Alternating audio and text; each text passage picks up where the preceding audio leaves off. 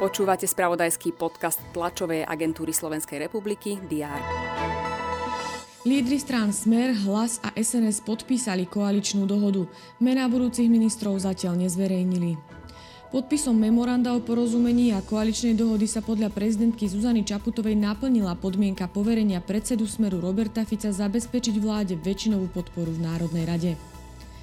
Slovenskí futbalisti zvíťazili v zápase kvalifikácie majstrovstiev Európy na pôde Luxemburska 1-0 a už len krôčik ich delí od postupu na šampionát z druhého miesta tabuľky J skupiny.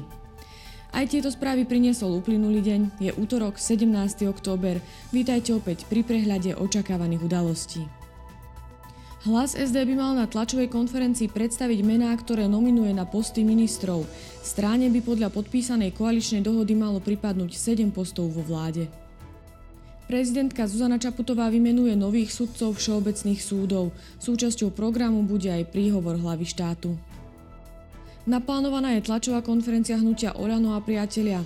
Vystúpiť majú predsednička Žilinského samozprávneho kraja Erika Jurinová a predseda Trnavského samozprávneho kraja Jozef Vyskupič, ktorí boli zvolení za poslancov parlamentu. Očakáva sa, že informujú aj o tom, či budú zastávať obe pozície. Česká vláda Petra Fialu má na mimoriadnej schôdzi snemovne čeliť pokusu o vyslovenie nedôvery. Schôdzu iniciovalo opozičné hnutie ANO. V Pekingu sa koná tretie fórum čínskej infraštruktúrnej iniciatívy Jeden pás, jedna cesta. Na fórum pricestoval aj ruský prezident Vladimír Putin.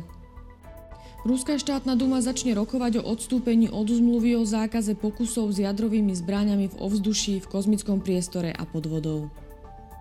Naďalej budeme sledovať kvalifikačné futbalové zápasy na majstrovstva Európy. Pozrieme sa aj na hádzanú a volejbal žien. Počas dňa bude prevažne oblačno. Teploty sa budú pohybovať od 8 až do 13 stupňov Celzia. To bolo na dnes všetko. Aktuálne informácie prinesieme počas dňa v spravodajstve TASR a na portáli teraz.sk. Prajem pekný deň.